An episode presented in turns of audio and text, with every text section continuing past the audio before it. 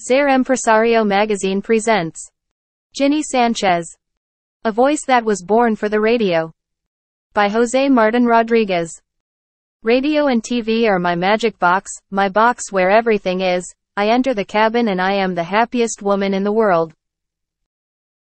Ginny is a very passionate woman, committed to the common good, resilient, strong, who loves everything she does and when you talk to her you realize that she was born for the radio. With more than 30 years of experience, she began his career at a young age in the media, working at a radio station in CD. Chihuahua while studying communication sciences. He has been in charge of the Enlace Estatal newscast for the last 13 years, which is broadcast on the state channel through the Radio Lobo system. Ginny, please tell us who are you? Where do you come from? I am Ginny Sanchez.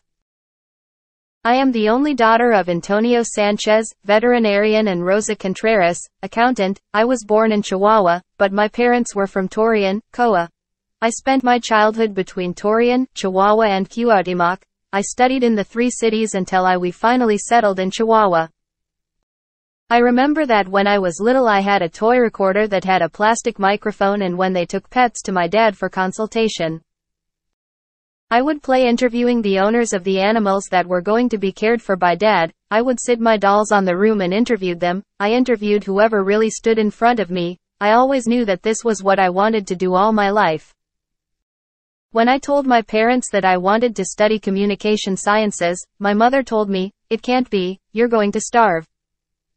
But my father supported me and told her that he could leave me many things, but the only thing he was going to give me was my degree, so let her study what she wants.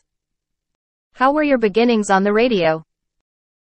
I am a graduate of the EARN. When I entered the degree, suddenly I saw that we were many students and that there were very few media, in addition to the fact that the media was a world dominated by men, in those years there were practically no women in the radio.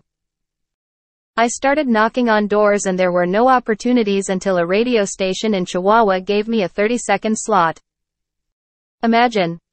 For me, it was wonderful. Sometime later I meet Anibal Moreno, who finally gives me the opportunity to enter a booth and learn. Later, they made me tell the time. Until one day they all went to broadcast the baseball final and left me alone in the cabin. I remember that night I gave away commercials in a rough way. Did you fulfill her dreams for the girl who interviewed dolls and played Siempre en Domingo? Yes, most of them. I said that I was going to go step by step, first earn a space in the booth, then to the city and then the state. I have had great successes. Look, a long time ago there was a program, Romanticos por Siempre, in which they played music by trios, by Agustin Lara, etc. That program was hosted by older adult presenters, and one very cold day only Don Arturo Herrera arrived and we made a wonderful dumbbell. I reached an agreement with him, put on a song from his times and I put one of mine. Well, it was a big hit. From one hour to three and from having two commercials, we had a waiting list of advertisers, but they asked me to decide between the program and the news. I decided to dedicate myself to the news and here I continue telling news every day. In this state, which is so big and so small in terms of news, have you seen your freedom of expression restricted or threatened? I have never received any call for attention. Or any threat for something I have said. You must be careful what you report and understand that being behind a microphone and in front of a camera does not give you the power to destroy, defame, or offend nobody. The public wants to be informed and sees or listens to you because they like the way you communicate with them. Thanks to the radio, you have taken alternative projects within the field. What other projects have you participated in?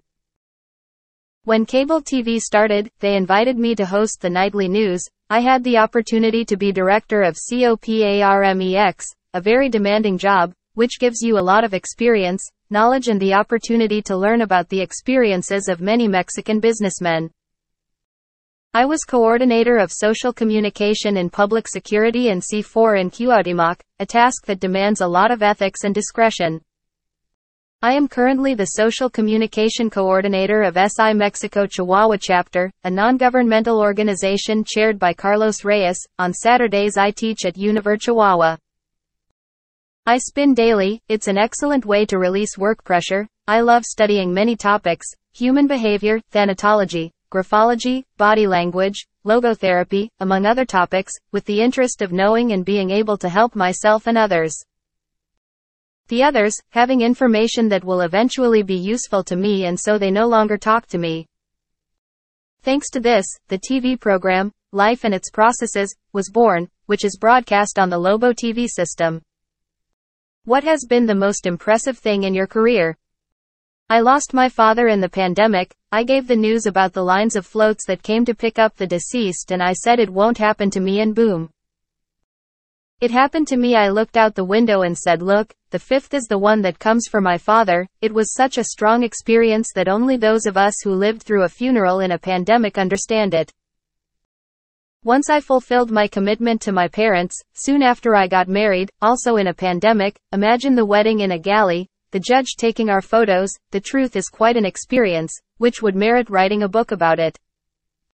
Do you think that in the near future you will become the tutor of your successor in the news?